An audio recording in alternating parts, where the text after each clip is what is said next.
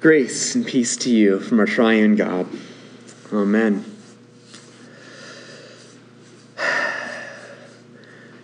We're all a part of a culture that has seems to have this obsession with death. Some people have a fascination with it, others try to avoid it uh, altogether, and still others do all they can to stop life's movement towards it.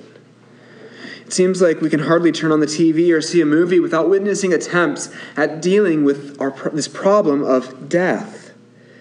There are countless movies about vampires, um, those more or less immortal creatures that prey on the living, and how we can stop them. There are countless others about finding immortal life, whether it's by finding the fountain of youth or um, other mystical means. Hollywood knows that we're obsessed with our own mortality, and so they cash in on it. A lot of our movies are devoted to it. The way we interact with death in the real world is also telling, I think. We tend to wall ourselves off from it, don't we? Hospitals, for some pretty good reasons, mind you, separate patients from visitors. The more serious the condition of the patient, the less access non medical personnel have to the patients. A lot of this is done for the well being of the patient so that they can hopefully make a full recovery without the introduction of other germs and um, uh, contaminations, contagions. Um, but a lot of this is also done for the well being of others. They want to contain any contagions that uh, the general public uh, might be subjected to so that the general public can remain healthy. It all makes sense.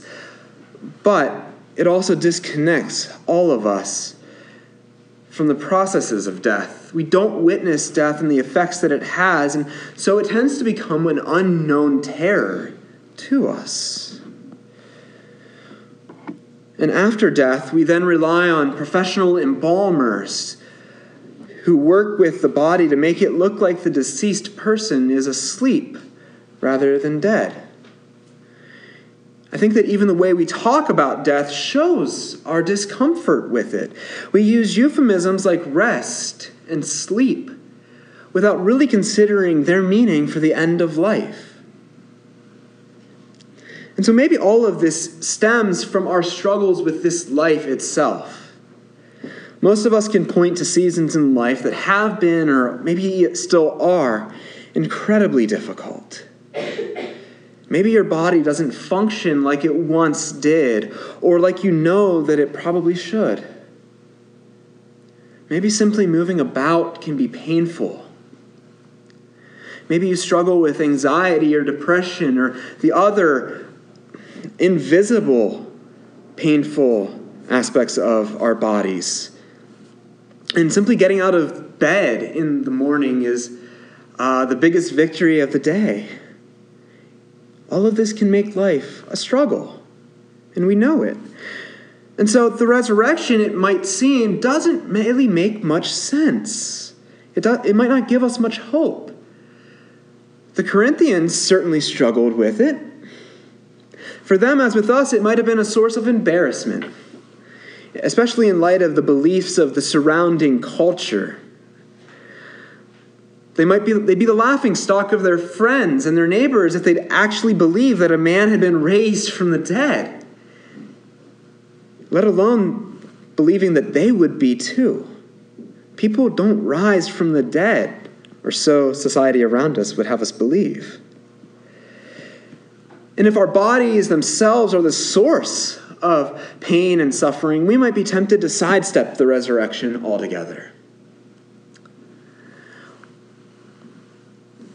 A resurrected body doesn't necessarily have a whole lot of appeal if it's remotely like our current bodies that struggle through this life.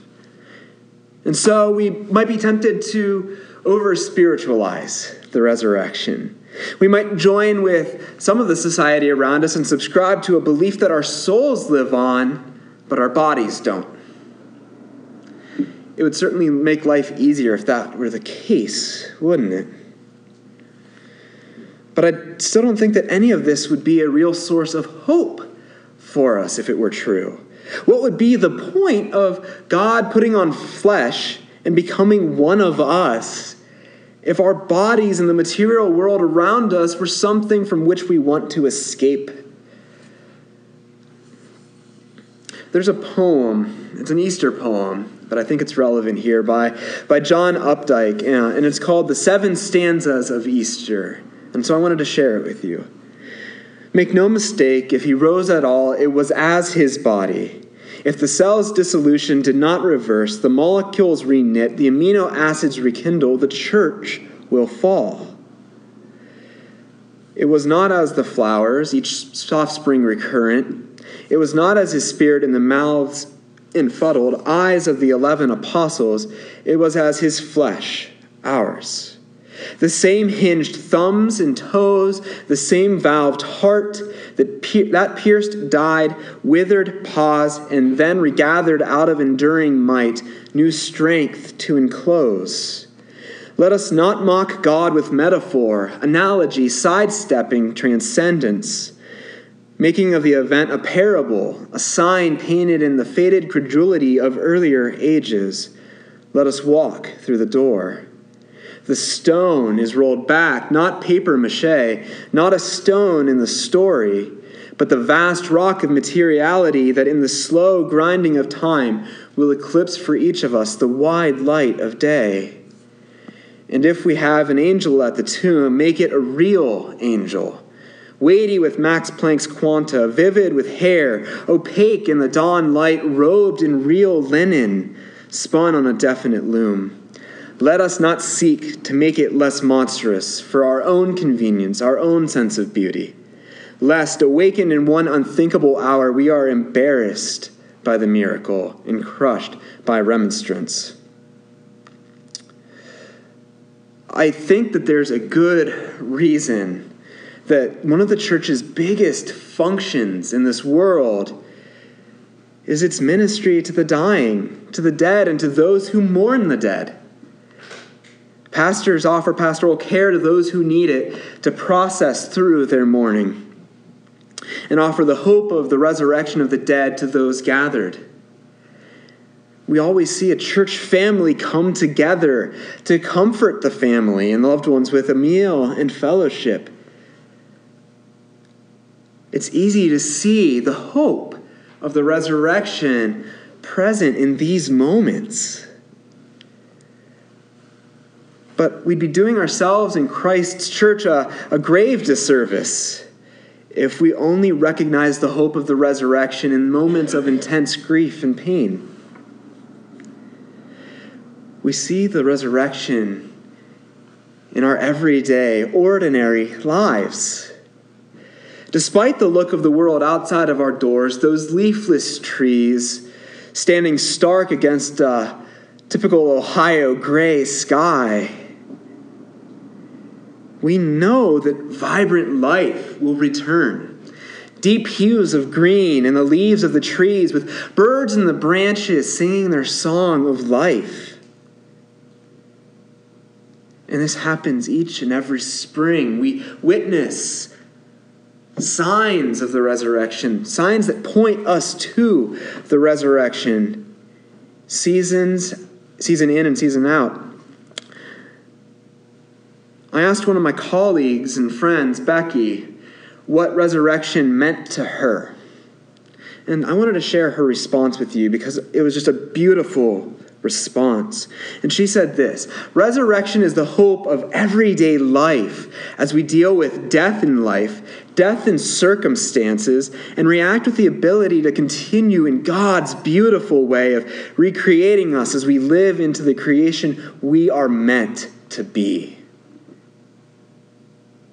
And so I want to ask you what creation are you meant to be? How is God recreating you to live?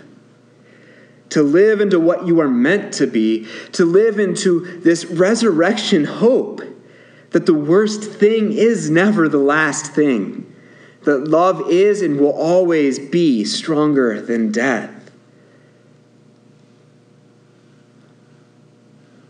All of our hope in life, in the life of Christ, is founded upon Christ's death and resurrection.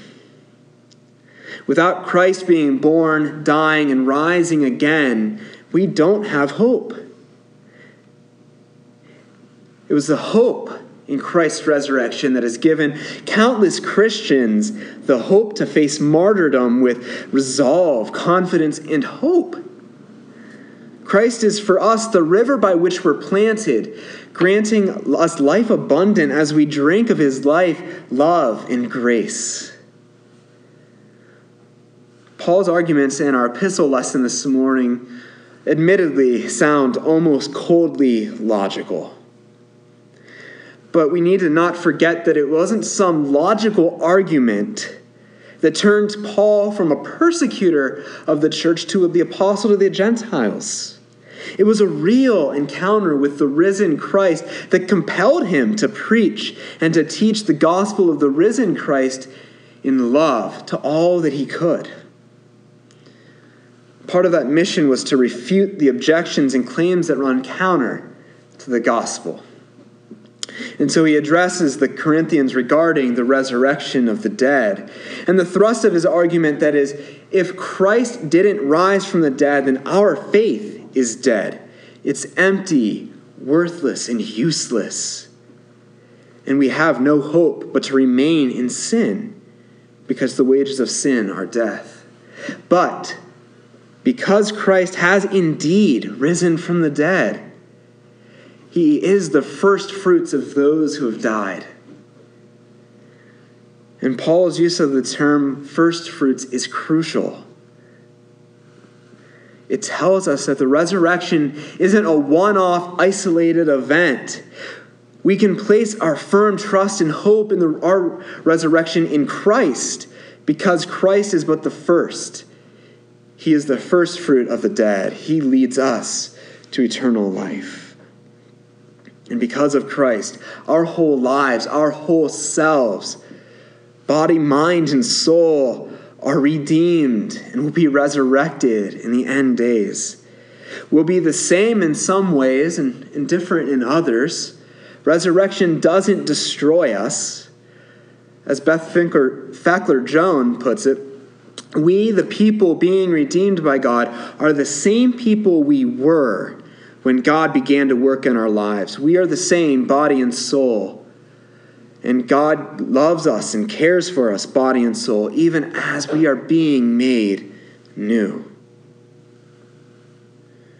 Because Christ put on our flesh and died our death, only to rise again we live into the resurrection with our whole beings as we look with hope to our final redemption on the other side of eternity.